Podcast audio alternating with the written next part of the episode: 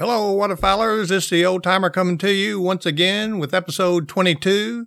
Before we get started with that, let me just say the music part of the Memphis in, in May has ended for three days, started Friday and ended last night because I'm dictating this on uh, Monday. So anyway, it looked to be a success with large crowds. We could sit out on our balcony on the 12th floor and listen to the south stage. There's three stages that they have music spread out over this probably about a 200 acre park. Sits right smack dab on the river. But, you know, this coming uh, Sunday is Mother's Day, which obviously is a special day that we're going to celebrate.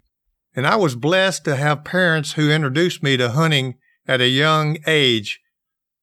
While not an active participant in the hunts, mom was always very supportive of us spending time in the outdoors and more than willing to turn out harvest, our harvest, into a meal. In addition, she and dad gave me love, appropriate guidance, and mentoring. As she would always say, there are no bad days in a duck blind, so enjoy what Mother Nature gives you and enjoy her rewards. Before you know it, you will be grown and you will have stores of problems of misfortunes perhaps even war. But you, my son, at your young age, have resolute faith in living for today, and that will stay with you. When I see the excitement and joy on your face when you come home from hunting, I know no matter what happens tomorrow or the next day, you will remember the simple times when you didn't have a care in the world, and the pride in having a son like you is that it is fun to be the mother of such a boy as you. I always feel sad on Mother's Day, for Mom passed away in 1998 from thyroid cancer, and I miss her dearly. So, Mom, I wish you a happy Mother's Day up there in heaven with Dad. I know you and Dad are happy, and you are suffering no more. No matter how much I try, words can't express my love and gratitude for all you did for me and put up with, especially during hunting season. You are dearly missed and you were dearly loved. Now, to all you out there listening, this is Mother's Day. This is a special day. You give your mama a special attention. To all the other mothers, happy Mother's Day to you all. So kick back and relax, mothers, and enjoy your day. Well, let's go on with episode 22. And I, I thought since I echoed this sentiment on being Mother's Day this coming Sunday, I thought we would do the fair Nimrods and Dianas of the marshes. Now, what, who are the fair Nimrods and the Dianas? Well, I'll try to explain that to you. So here we go. Most are aware of Nimrod, the mighty huntress of the Bible, and the mythological Diana, the Roman goddess of the hunt. But it took centuries after the discovery of the New World for the fair Nimrod or Diana to get any recognition. Throughout history, prominent women have stood alongside male hunters, equipped with bows or firearms. Elizabeth I of England was a keen hunter in the 1500s, as were the ladies of Louis XIV's court, Queen Anne of Denmark in the 1600s, and George Washington's wife Martha in the 1700s in the New World. There was a time long ago when it was thought undignified for ladies to hunt. It was regarded as a queer happening, something out of the ordinary, an astonishment for a fair Nimrod to leave her home to hunt in the duck marshes, to shoot from a blind, or go in for shooting sports in any manner with her corset, which was a long skirt that would sweep up dirt and debris with layers of petticoats underneath. Seen with a gun afield or extreme, a lady's reputation would have been ruined. After all, hunting in the popular mind was the most male identified cultural pursuit, and the fair Dianas were considered threatening to the manliness of the sport. But fortunately, time changed, for there were ladies who defied what society thought about how women were to behave and what they could accomplish. So, after the 1860s, with the invention of bloomers, women took to the outdoor life eagerly. The forest and stream, and I've mentioned forest and stream many times in a lot of my podcasts, and they were one of the first sporting journals that had much and much stuff on duck hunting back in the old days. They got started in 1873. So the Forest and Stream said in 1894, there is no good reasons why there should not be as many sportswomen as there are sportsmen. Years later, Field and Stream stated in 1896, the day is not far off when the blouse and skirts will be frequent features of our glorious landscape and its exhilarating wildlife. In the very early days, they wore their corsets and later donned their bloomers and shot from boats or blinds. As time changed, they wore dresses. Eventually, however, just like the men, they donned their trousers and rubber heel boots and waded through the gumbo, swamps, and marshes, but probably not very often. But this was after the 1920s because customs did not allow the wearing of trousers for women much before this time. The Newark, Ohio Daily Advocate newspaper for February the 7th, 1884 reported a solitary sportsman roamed over the Alvarado marshes in California last Sunday in pursuit of ducks, which were few and far between. He saw two girls seated on the margin, dressed in a peculiar and striking costume. They wore tunics extending to the knees, long rubber boots, hunting coats, and caps, and were provided with an excellent brace of breech loading shotguns.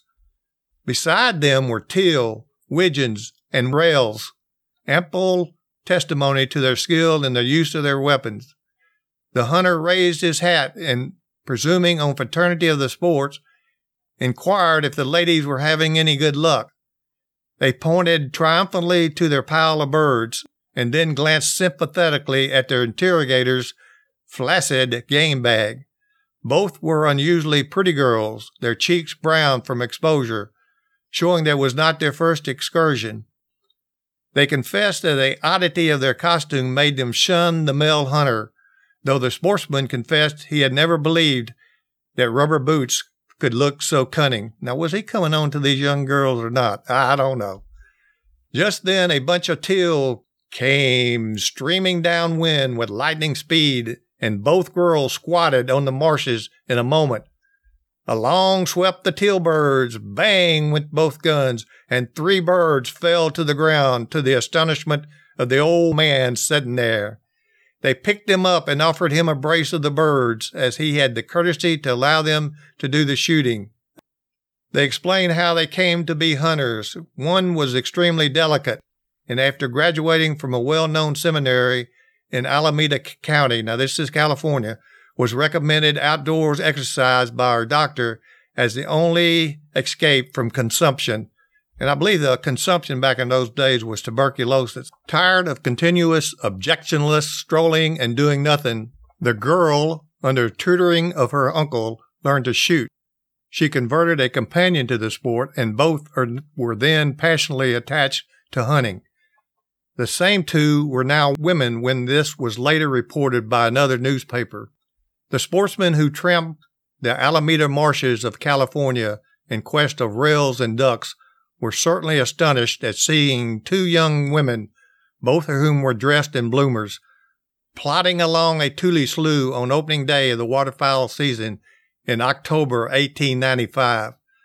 They had traveled by bicycles and taken up the shotgun so as to be shooting on opening day. A sportsman who had taken a particular interest in the fair Dianas watched their performances with a shotgun and were highly surprised to see the two stopping the flight of several rails, more so the taller one of the two sportswomen. In talking to them, they told him they enjoyed the sports immensely and were trying to induce some of the young ladies of Alameda and Oakland who were fond of shooting to take up duck and rail shooting. They said that they were going to organize a ladies' duck club in the future. However, one who donned trousers early on and one of the most prolific fair Nimrods, goose herder, and market hunter ever was Miss Molly. Her real name was Mary Elizabeth Morgan of Maxwell, Colusa County, California. She was 12 years old in 1888 when she became a goose herder. Now, a goose herder was someone, a farmer hired to drive off geese who was consuming his crop during the season. Her father had for many years hired four herders, that's goose herders, to scare off the geese from his crops. He paid them $30 a month for their services and supplied them with old Army muzzle loading muskets and ammunition. All he required of them was to scare the geese from his crops, as they rarely ever killed one. When reaching age 12, her father paid her $20 per month to shoot with a shotgun and herd geese, and he allowed her to market her geese. Over several years, she found it difficult to sneak upon the geese to get a good shot with a shotgun.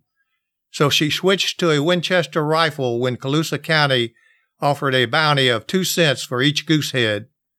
With the season beginning in November and lasting for three and one half months, she shot every day. In 1892, at age 16, that was her biggest year, recording a kill of 9,855 geese and making just less than $200 bounty money from the county. Her biggest kill with a rifle without reloading was 66 geese. I crept up through a swell or waterway onto acres of geese and emptied my entire 16 shots into the flock before they got out of range. You know, sometimes one shot went through half a dozen of them. That is the largest work I ever did without reloading. When there's a small flock, I do some fancy shooting by shooting their heads off. I can do that 49 out of 50 times at the range of 100 yards. I have seen over 5,000 acres covered with them. An estimated 1,000 birds to the acre. There would be 5 million geese on that piece of property, and I am putting it low because I don't want to be accused of exaggeration. One newspaper said she is death on geese. After the heads were shot off for bounty payment, she took the rest of the geese to sell at the game markets in San Francisco. Probably the most famous market hunting Diana was legendary Annie Oakley, who at nine years old, perhaps earlier, was shooting and hunting to support her family. In her teens, she put her shooting talents to work, selling waterfowl, deer, and other game that she shot to local stores. The San Francisco Call in 1900 remarked under the headlines Sportswomen divide honors with sportsmen on the ponds of the Phil and Tule Shooting Club near Cordelia. And this is what they recorded. Not until this season had the selfish sportsman taken his wife, sister, or his daughter to his shooting club and initiated them into the rites and mysteries of a day on the marshes. The Phil and Tule Club, whose preserves were situated near Cordelia and were among the best of the Suisun Marsh, established the customs of Ladies' Day when the season was well underway. So popular did this become with the lady shooters that the male members feared they had reared a mountain where a molehill was intended. Some of the ladies became very adept in bringing down the feathered game, but the majority contented themselves with an occasional bird or two. It was a poor day's shoot at the club when they returned without a good string of birds. Once again, going back to the forest and stream, and they reported in 1911, the modern Diana with her zest, her joie de vivre, which is French, and that means keen enjoyment of life. So their keen enjoyment of life and their independence has apparently come to stay.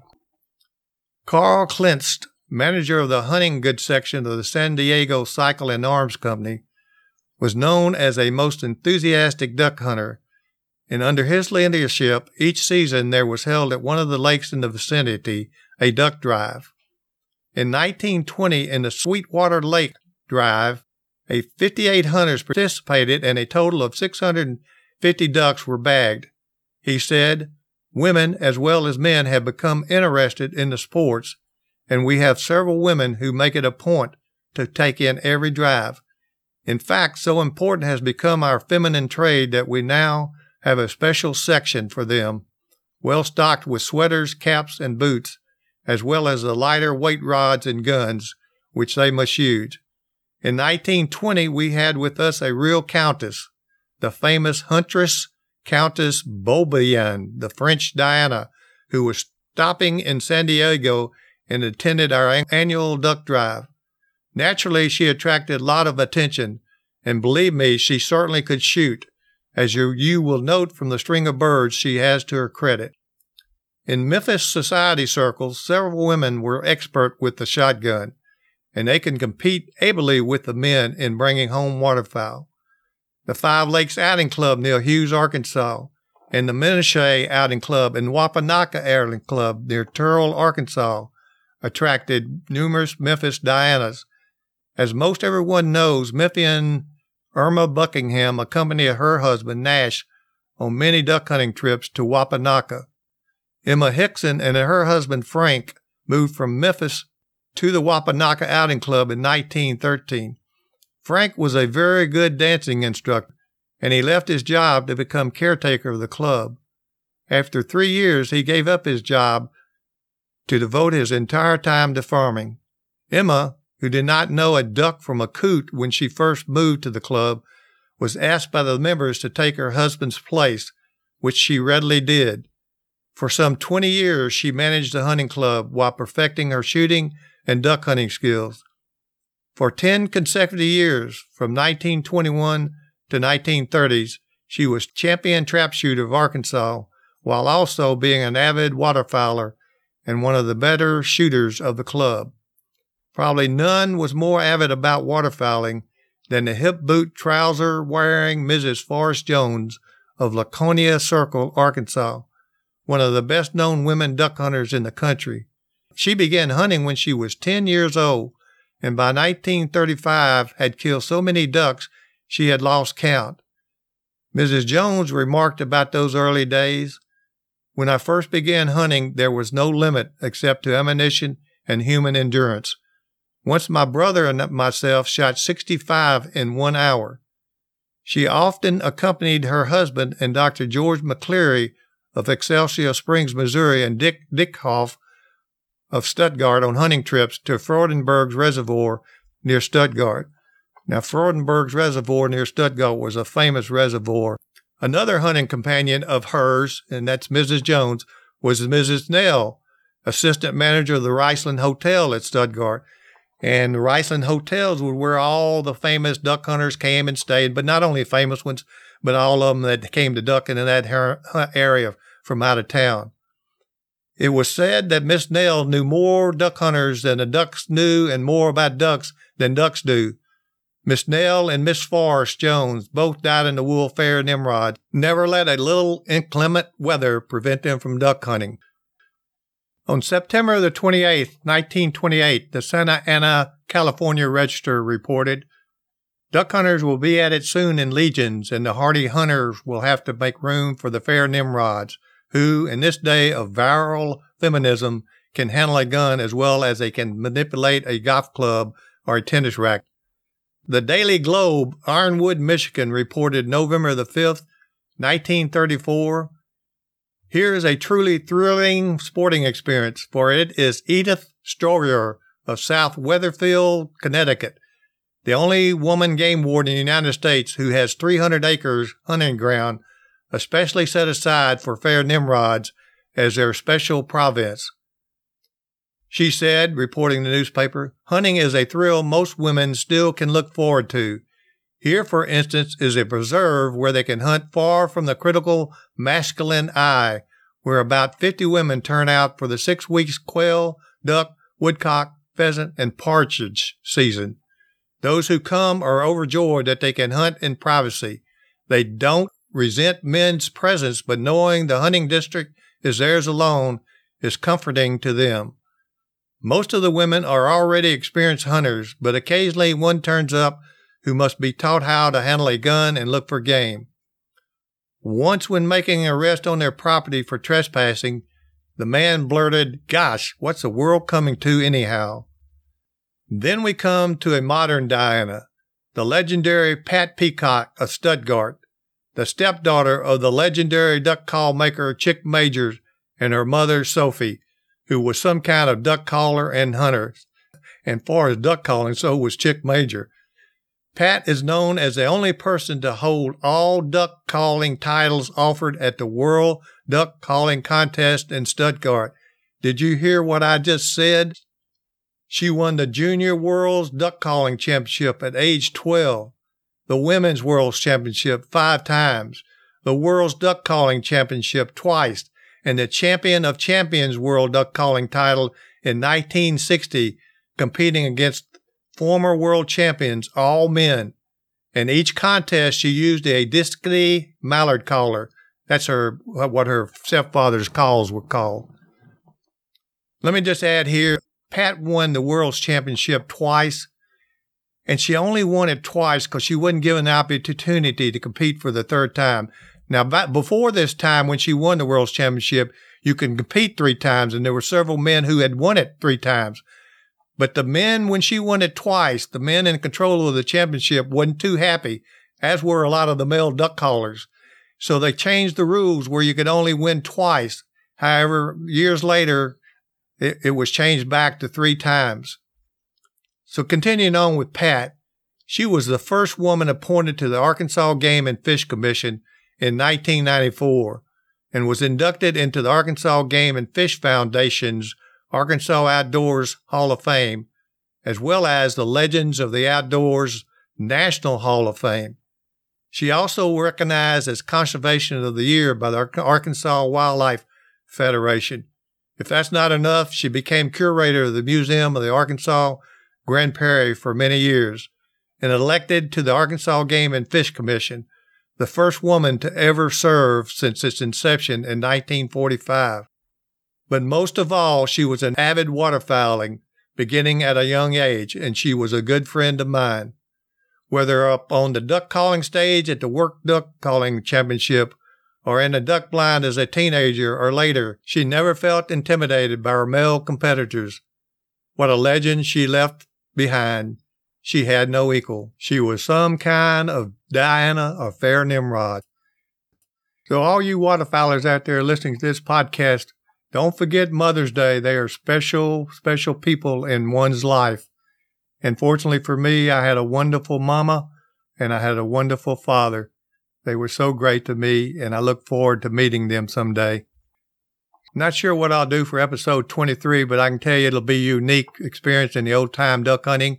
So tune in every Tuesday. This will come out this following Tuesday. This is being dictated on Monday. So I look forward to you listening to me.